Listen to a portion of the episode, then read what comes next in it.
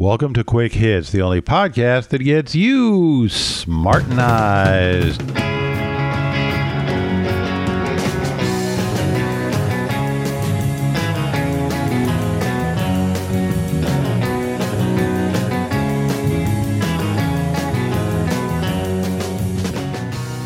Today's episode Raising Healthy Kids. Lenore Skenazy, and I hope I'm saying her name right, is a syndicated columnist and the mother of a nine year old. Last year, she wrote a column entitled Why I Let My Nine Year Old Ride the Subway Alone. Here's an excerpt from it. Anyway, for weeks my boy had been begging for me to please leave him somewhere, anywhere, and let him try to figure out how to get home on his own. So that sunny Sunday, I gave him a subway map, a Metro card, a $20 bill, and several quarters just in case he had to make a call. Long story short, my son got home, ecstatic with independence. And I imagine, she doesn't say it, but I imagine he felt like a real man. He had accomplished something. And she goes on to detail in this column she didn't follow him, she didn't give him a cell phone, she wasn't trailing him. She honestly let him do it on his own. And as a result, she got tons of email. A lot of it telling her that she was a horrible, horrible parent. And a lot of it telling her it was a wonderful thing that she did. Well, the people that told her it was a horrible thing, they were wrong. It was a wonderful thing that she did. And the response that she got was so out of proportion to what she thought she'd get that it inspired her to start a blog called Free Range Kids. Isn't that a great name? Free Range Kids. And she talks about trying to raise kids that are, are healthy and aren't afraid of the world around them, that are willing to take reasonable risks and chances. And there was one series where she was talking about buying one of her kids a skateboard and how all the internal questions and and you know societies tells you that it's such a horrible thing but how to deal with all of that? It's a great blog. Look it up. I don't have the url handy but you'd forget it anyways but it's real easy to remember free range kids. I was a free range kid. I grew up as a free range kid. I climbed trees uh, hardly ever fell out of them we played all kinds of kids games ran all over the neighborhood. A lot of the games that we played some were standard games, some were ones that we made up, but a lot of them seemed to involve tackling each other. We made firecrackers out of caps and smoke bombs out of wooden matches. One of our favorite things to do was to go garbage picking when spring cleaning came around. We had this spring cleaning where anybody could put anything out on the curb, appliances or anything, and the city would come and pick it up for over this two week period. Well, we would go out garbage picking. We'd tie a wagon on the back of our bikes and we would go out and scrounge for stuff. But what we really wanted more than anything else was bicycle parts. Any bicycle part that was even remotely functional, we'd grab. We'd take them home, we'd stockpile them. And then over the summer, we would build Franken bikes from these parts and use them for things that we wouldn't want to use our good bikes for. There was a reservoir behind my house with a great big hill, and we'd build these little makeshift plywood jumps at the bottom of the hill and go sailing down the hill and it felt like you were doing 100 miles an hour and you'd hit that jump and if it didn't collapse because sometimes it did you hit that jump you go flying in the air on this rickety old bicycle and you try and land on the back wheel and not fall down and kill yourself and we also like to use these Franken bikes. I mean, sometimes they didn't even have the same wheel sizes on them. They, they were pretty pretty grotesque looking and we would have demolition derbies. We would have demolition derbies on asphalt. We had no helmets. We had no elbow pads or knee pads. They didn't even exist back then for kids, as far as I know. And we would ride around in circles and smash into each other. And nobody ever really got hurt. Yeah, we got bumps and scrapes and bruises, but nobody broke anything. There were no concussions, and we had a great time. But most kids these days never get to do that kind of thing. Their helicopter parents are watching every move they make, planning every free moment. making sure that they're engaged in healthy activities. They're taken to play in soccer games and baseball games where nobody keeps score and everybody gets a trophy because they tried. Parents who are doing that are shortchanging their kids on two levels. First of all, they're not learning the good things that they could learn from a real competition. They're not experiencing the thrill of victory and the agony of defeat. They're not learning how much effort it takes to win and how good it feels when you do, when that effort pays off. They're not learning how not to be a sore loser or how to be a gracious winner. But worse than that, they're learning bad lessons. They're learning that success or failure doesn't matter. It only matters if you try. Because you're special. Because everybody is special. And now this generation of kids is coming into the workplace and it's been a real pain in the ass for employers. Because now they've got all these 20 year olds and 22, 23 year olds. They can't take initiative or criticism because they're above that, because they're special. And they expect promotions based not on accomplishments, but on the fact that they tried and a lot of them are unhealthy. We're seeing severe allergies like we never saw before. Instead of being rare, they're getting to be commonplace. The same goes for asthma. And a lot of that, I think, and we talked about this in an earlier episode, the one on hormesis, is because of living too clean a life. Everything is sterile. You don't have a chance to build up resistances to things. The ultimate effect of raising a kid this way, you tell them they're special, but you're really hammering everybody down to the same level, making sure that nobody sticks up, nobody stands out. Because, hey, if everybody's special, if everybody gets a trophy, trophy doesn't mean anything. Being special doesn't mean anything. The thing is, real geniuses, real outstanding people, are not normal. They tend to have personalities that are a little on the bizarre side. But we need them. We have to have them. We need them to advance humanity and to make our lives interesting. We need our Einsteins and our Oppenheimers, our Picassos and our Warhols, our Zappas and our Zevons. And yeah, we need our Bill Gateses and our Steve Jobs because they provide innovation, they provide employment, they provide all kinds of advancements and improvements to our lives. Now, I'm going to sidetrack here for a little bit, but this is something that really scares me. There's not a lot of things that really scare me, but this is one that does. I'm going to read you a list of symptoms here and tell me what you think this describes. Difficulty paying attention to details or prone to making careless mistakes in school or other activities. Work is often messy and careless. Easily distracted by irrelevant stimuli and frequently interrupt ongoing tasks to attend to trivial noises or events. Inability to sustain attention on tasks or activities. Difficulty finishing schoolwork or paperwork. Frequent shifts from one uncompleted activity to another. Procrastination. Disorganization forgetful in daily activities, failure to complete tasks like homework or chores, fidgeting, squirming, having to get up frequently to walk or run around, always on the go, talks excessively, blurts out the answers before the questions have been completed. Now that last one there, that sounds to me like the kid is smart enough to know the answer, and eh, who need we don't need to wait for the big long question. I know the answer. What this is is a partial list of the symptoms of attention deficit disorder. Now, I look at this list and it looks to me like this is symptoms of being a boy. This is the way boys generally act.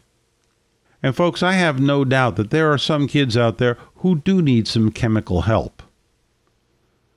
But that should be rare. That should be in the minority. And in some school systems, a quarter of the boys are on Ritalin or some similar thing to drug their personality down to a dull normal so they're easier to deal with. I wonder what would have happened if Einstein or Picasso or David Bowie or any of the people that we look up to as geniuses in their field had been diagnosed with ADD as a kid and drugged into submission. And folks, this really scares me. It really does. Because what we are throwing away, what we are wasting by drugging the most interesting kids in the class, we won't even know. Because the next brilliant inventor, the next amazing musician, the next phenomenal businessman may instead grow up to become a pretty good manager at Target.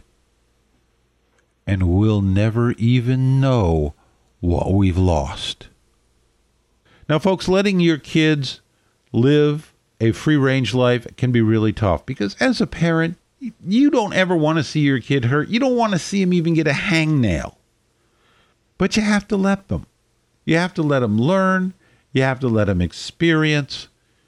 You have to let them get dirty. So, folks, if your kids never come home dirty, never come home with a bruise or a scrape, you're probably not doing your job. On the other hand, if when your kid comes home dirty, filthy, just dirt ground in their hair and in their clothes, and you don't chastise them, and your only reaction is, oh man, what a mess. Let's get you cleaned up. Congratulations. You're a great parent. And you're well on your way to raising a healthy human being. And that's it for this episode of the Quick Hits Podcast. If you've learned a little something, if you've changed your mind, or even if you can just understand a different point of view without necessarily agreeing with it, congratulations. You've been smartenized. Folks, I know there's been a long time between shows here. It almost seems, uh, you know, if I was into superstition, I'd say, oh, something's conspiring against me here. Just one thing after another. I uh, wanted to get a new PC, but I wanted it to still have XP on it because I wanted something with a lot of power and a lot of memory, but I didn't want it all get sucked up by a stupid operating system. So I get this brand new Dell PC, dual core, 3 gigs of memory, big hard drive. I'm all set, ready to go. Hook it all up, uh, 19 inch screen, and then of course I got to sit down for at least a couple of nights and play games on it. So I'm ready to record, and I sit down, I go to record something, and I find that the embedded sound card in it sucks when it comes to recording. Plays back pretty well, but uh, horrible for recording. Noisy, scratchy uh, won't record above minus like 6 dBs. It's just terrible. Called Dell about it. Found out how nice the weather was in India. Got no help. Wrote to the chip maker. Got no reply. So I was like, well, you know what? I got sound cards laying around. I'll, I'll put another sound card in it. And unfortunately, I foolishly bought this narrow tower case. None of the sound cards would fit into it. So I'm thinking, well, I'll just go back and use my old PC. It's an old HP. It's kind of on its last legs, and I turn it on, and it had decided it was going to die. Well, I had another HP that I hadn't really even unpacked. A relative had sent to me. It had a little more power. Ah, well, I'll just grab that one, throw a sound card in it, turn that one on. It was DOA. I think uh, that's the third HP I've had that happen with. Just dies. Uh, no beep codes, no evidence of what the problem is. You can mess with them as much as you want. They never come back to life. It's almost as if there was an expiration date built into them. I, I can tell you I'll never buy another uh, consumer grade HP again. So, anyhow, I'm back now to my lovely brand new powerful Dell that I can't use to record a podcast. So then I'm looking around. Oh, well, I'm going to have to buy a new microphone, maybe a USB mic or a mixing board that takes USB. And then I discovered a cable made by a company called Lightsnake that would actually go from the analog XLR of the microphone to a digital USB on the computer. And that's what I'm using now. Seems to work pretty well, although there are some little differences and nuances that I need to get used to and learn. So there's all my hardware issues. Then, of course, I had uh, the Podcast Peer Awards. That is taking up some time because it's coming to a culmination. The finalists have been announced, and we're now picking the winners. And I've also put together a podcast for the Podcast Peer Awards, the sampler, and there's about 30 different shows in there, all different kinds of stuff. So if you're looking for good shows that are under your radar that you may have missed, check out the Podcast Peer Award Sampler. That's at podcastpeers.org. And then, of course, there were other issues uh, getting in the way, like going out, doing stuff, getting together with friends that I don't see very often, going to a lot of, we have a lot of shows, a lot of free concerts, and theater and stuff in my area between Saratoga and Albany. And I was all set last night. I was going to sit down, record it, get it out. And, but we've been waiting to go see uh, West Side Story at the Park Playhouse. There's this Playhouse big amphitheater in Washington Park in Albany. And they usually put on a really professional show. Really good, well done, good sets. You know, they spend a lot of money on it. It's free. And we usually go each year to see it. And it'd been raining a lot off and on. And so we didn't want to get rained out because it got rained out the last time we went. So finally, last night, I'm all set. I'm planning on going home, recording this show. And my wife calls me and says, Hey, we're going to see West Side Story tonight. I said, Oh, okay. So that delayed it by another day. And it was a really horrible show. They usually do excellent. Sometimes they're great. Uh, they're almost always really good, but not this one. This one pretty much sucked. I, I've never seen him do such a sloppy show before. The woman who played Maria thought she was doing opera, but she was really shrill. Maria, she sings loud and it sounds harsh and grating. She sings soft and it sounds like cats mating. The guys were off tune and the choreography sucked and the stage combat was, was terrible. It was horrible. But it was fun. It was a whole big family outing and bad theater can be more fun than a good night of television. So, and there's all these things interfering with getting a show out. But uh, I'll try and get some more out for you uh, on a little more regular basis. Email. Lots of response to the going out of business sale episode and universally positive. Everybody, at least everybody who listens to this show, likes the idea of shutting down most government agencies. One person sent me a link to the Wikipedia entry of all federal agencies, and go look it up, folks. It's scary how many of them there are. It's just amazing how much the government is interfering with our lives these days. I got a very long and thoughtful email from a listener in England, uh, from across the pond, a woman named Pam Lee. Like I said, it's a bit long, so I'm only going to read you some excerpts from it, but I wanted to respond to it. Dear Dave, I'll start with what I figure you've heard a thousand times. I love your show. It's funny, fast, and every time you say smartenized, it puts a big grin on my face. I haven't listened to many so far. I can only do it from my iPod after the kids are in bed.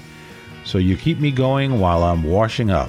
I know, I know, no dishwasher. What year is it anyway? This is what I love about podcasting. You know, I'm sitting here in upstate New York, just kind of yammering into a microphone, and months later, years later, somebody uh, on the other side of the ocean is listening to it while they're doing their nightly dishes. It's just so cool. She continues, saying all that, although I agree with most of what you say, you do make sweeping generalizations. For example, from what you say in the episode, Don't Call Them Traitors, you make it sound like you dislike all protests and protesters. Now, being a smart guy, I expect that you realize you are reducing your own arguments to the absurd, and I expect you credit your audience with having enough intelligence to understand that is what you are doing. I realize this is partly for comedy value, and also time factors contribute to this, I expect. Rather than saying, well, this sort of protest and activism is okay and that one isn't, it's a lot simpler to say that activists or FIs and leave it to the intelligence of your audience to work out that you don't have any issues with valid protests, such as what the suffragettes did and the black civil rights movement. Well, first of all, you're right. I do assume that the people who are listening to this are smart. There's enough stupid podcasts out there. We don't need any more of those. But on that particular one, I've gotten other emails on that one as well, and I think I wasn't as clear as I should have been.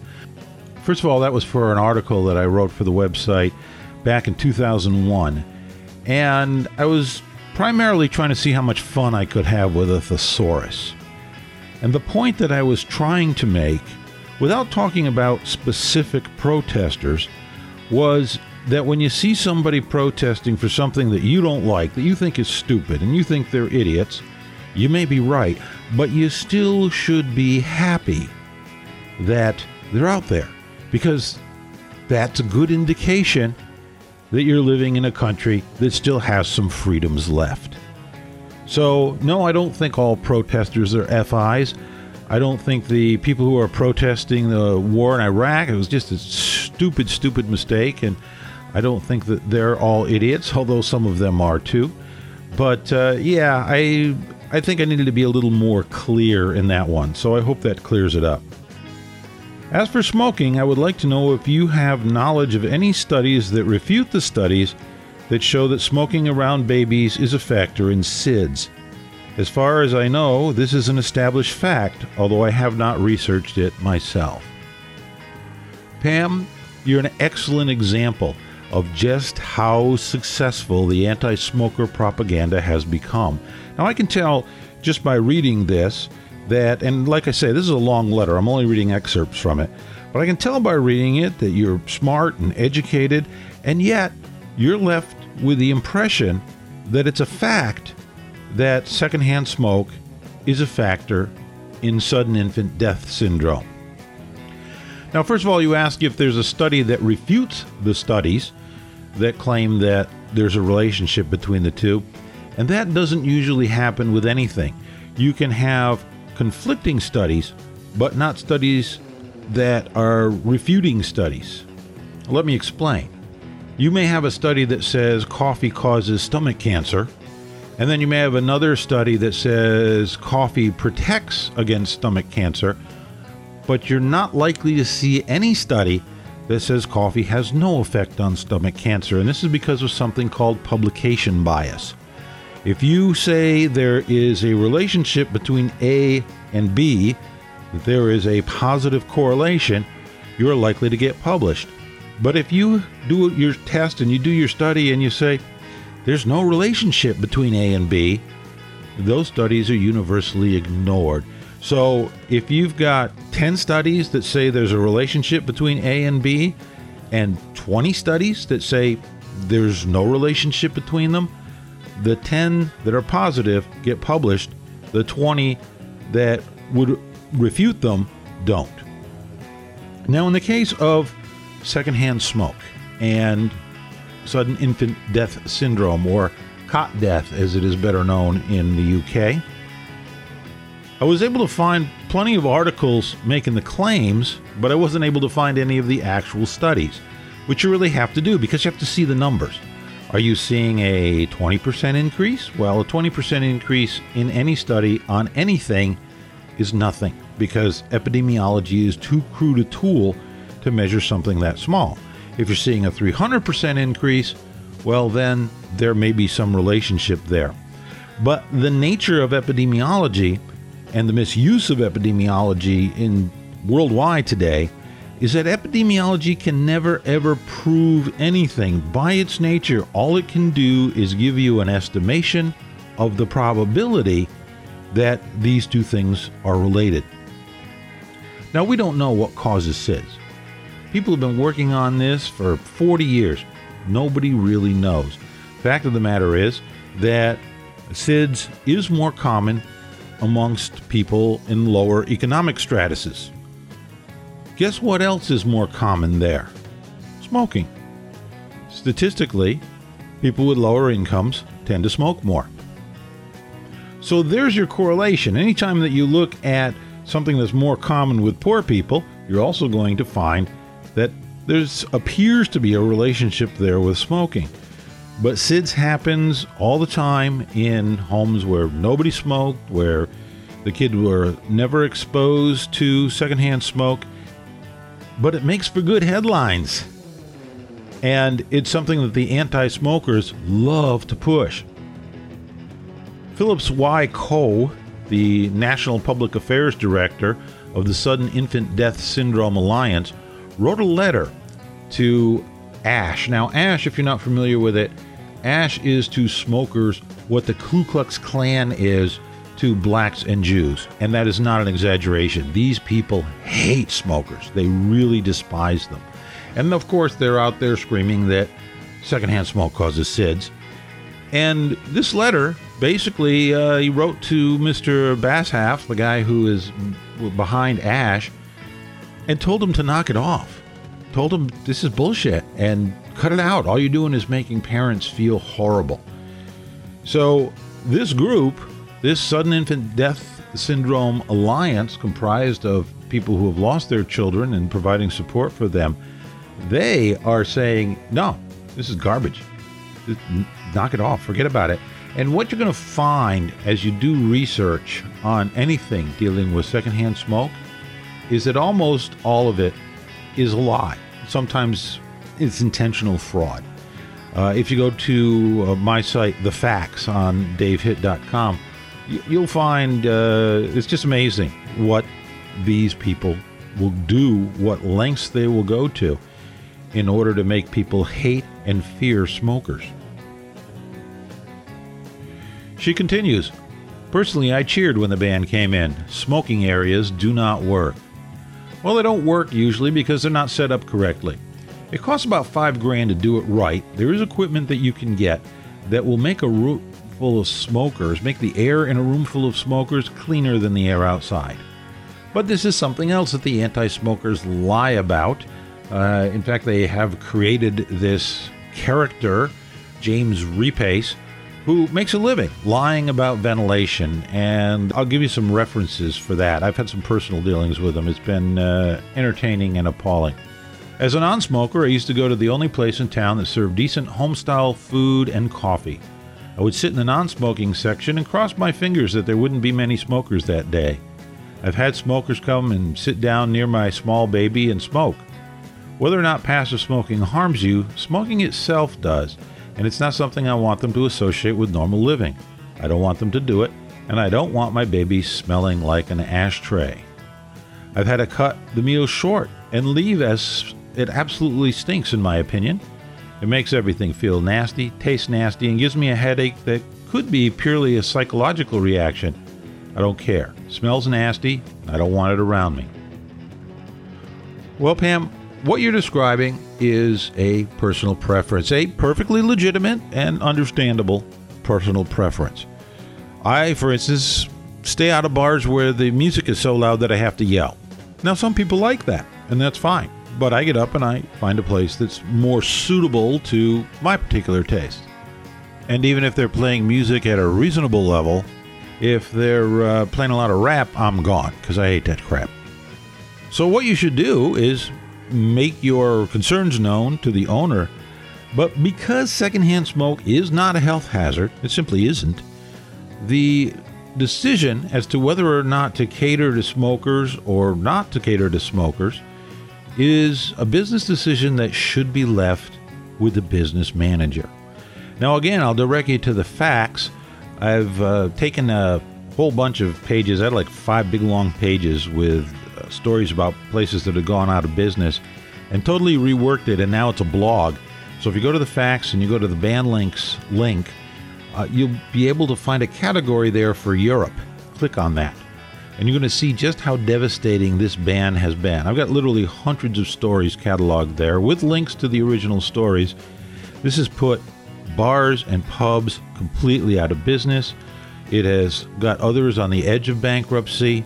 It has closed down bingo parlors all over the place, private clubs. The damage from the smoking bans has just been phenomenal. As for cigars, never tried one, never had the urge, so I don't really know about them. Well, there's something more to cigars than just having a smoke. And that's explained in podcast number five Come Together. It's uh, the sound quality of it isn't that good. I still hadn't quite gotten the feel for making things sound good, but it will give you an idea as to what the allure of cigars is. And also on the smoking issue and the ventilation issue, I would suggest the episodes Wooden Johnsons, Reasonable Conclusions, and I've got your number. I've got your number is I think the longest podcast I've ever done and probably the most smartenizing one that I've ever done. And when you get done with that one, you will understand what statistics are, how they work, what they can and cannot do. That one is probably the least entertaining but the most educational of all the shows that I've done. She continues, I look forward to your reply. I'm sorry if you've already addressed these points elsewhere. I don't get a lot of time online and have not read a lot of your website. I'm looking forward to listening to the rest of your podcast. Thanks very much for making a great show, Pam Lee. Well, thanks very much, Pam, for taking the time to write such a uh, well thought out and well written letter. I really appreciate it. I love hearing from people. So that includes you, anybody who's listening. Hitman at davehitt.com. And if you want to get the correct spelling of that, it's in the MP3 tags of this file. And you can also go to davehitt.com, spelled with two T's.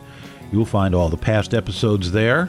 You'll also find a blog there that gets updated uh, once or twice a week, old articles that go back, and the facts, which will help smartenize you on both statistics and the real story behind the dangers of secondhand smoke.